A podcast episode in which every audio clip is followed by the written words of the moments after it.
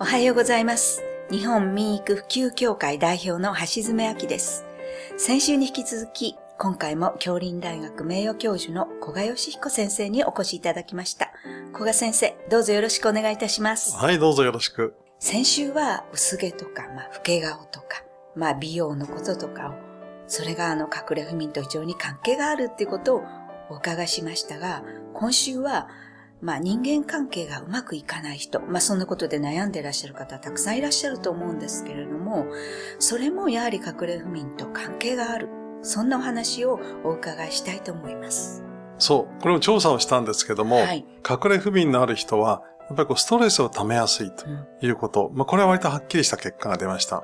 で、ストレスというのは、溜めるといけないっていうんですよね。はい。なんとか、その晩のうちに、はい。次の朝になる前に、ストレスというものに上手にこう対処をして、ストレスが溜まらない状態にしておく。うんこれはとっても大事なことなんですけども、ところがねええ、眠れないと、つまり良い睡眠をとっていないと、当然朝になった時に活力というか、そんなものが湧かないと。それと同時にストレスが十分解決していないということになりますから、どうしてもこう前向きになれないんですよね。はい。はい。で、仕事をやるときにとっても大事なことってのは、一つは集中力。これとっても大事なことですよね。一生懸命やるんだと。はい。それからもう一つは、コミュニケーションを十分に得るということ。これはとっても大事なことなんだけどそうで、すね。そうするとね、ストレスが溜まったまま、しかも前向きの気持ちが出ていないということになれば、これはやはりどうしたって人と人とのつながりということはうまくいかないですよね。そうですね。不眠が、ちょっとした不眠でも続くと、はい。こう消極的になってしまう。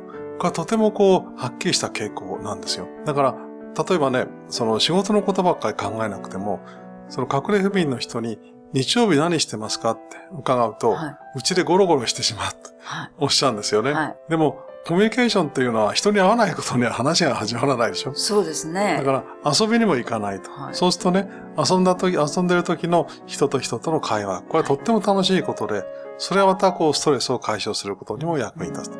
それはしないでいると、えこうどうしても家にこもってはい人に会わないし、はいそうするとこうストレスは溜まる一方だし、はい。それが今度またもう一回不眠へと結びついたいということになりますよね。元はといえばちゃんと眠れてなかったということですよね。ええで、人生の三分の一ってこれ大体睡眠ですよ。そうですよね。相当な時間ですよね。そう。だからね、もっと大事に考えて、はい。そんな、そうちゃんと眠ってないとえ、結局いろんな病気が起こってしまうとはいいうことだけではなくて、はい。人の、人と人との関係、はい。これがこう十分満足に保たれなくなってしまう。はい。そしてそれが今度はもう一回戻って不眠へと結びついてしまう。はい。いうような形が生じてしまうということになります。ぜひ、ちょっとした不眠と思っても、これはちゃんとこう毎日対処していくということ、これを守っていただければというのがお願いなんです。もちろん、眠る前にいろんなこう対処をして、はいストレスが和らぐようにしておくと。はいこれ大事なことだけど、でもね、よく眠ることで、随分ストレスってのは、朝になると、なんか軽減してるな、ということもありますよね。そうですね。僕はあの、患者さんから聞いたことあるんだけど、はいなんか嫌なことがあったら、一晩寝かせてってこう言うんですよね。はい。つまり、一晩寝かせるとはい、本当はそんなに心配なことじゃなかったんじゃないかというふうに思ったこともあるとはい。いうふうなことをおっしゃってる患者さんがいました。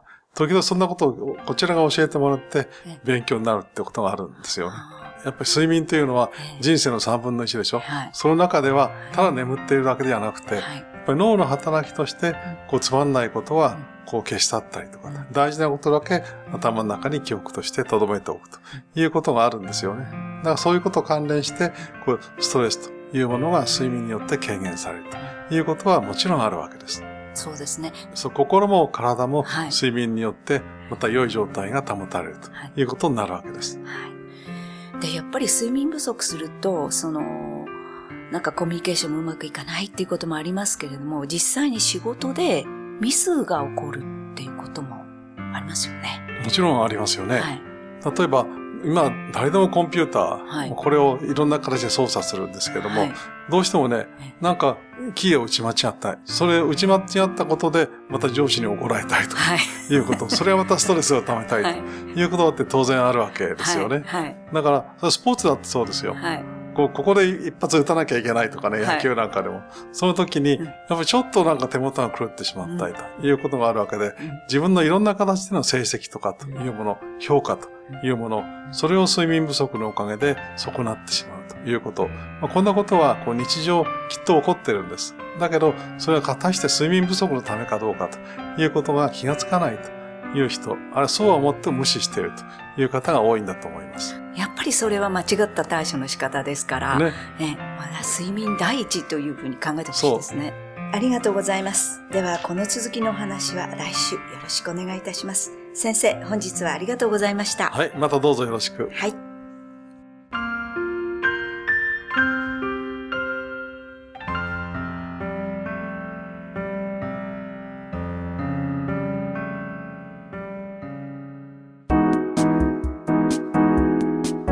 ここでパシーマファンクラブのコーナーです。このコーナーではキルトケットのパシーマをご愛用の方からのお便りを紹介します。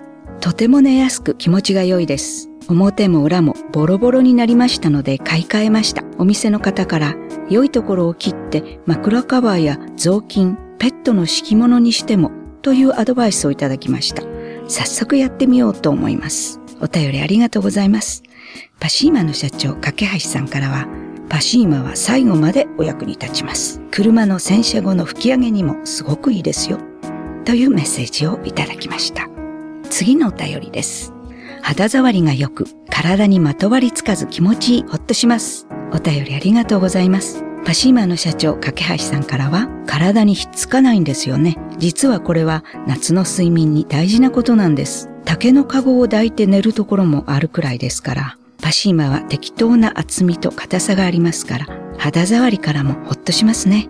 パシーマはリラックスして眠れることも明らかになってますよ。というメッセージをいただきました。以上、パシーマファンクラブのコーナーでした。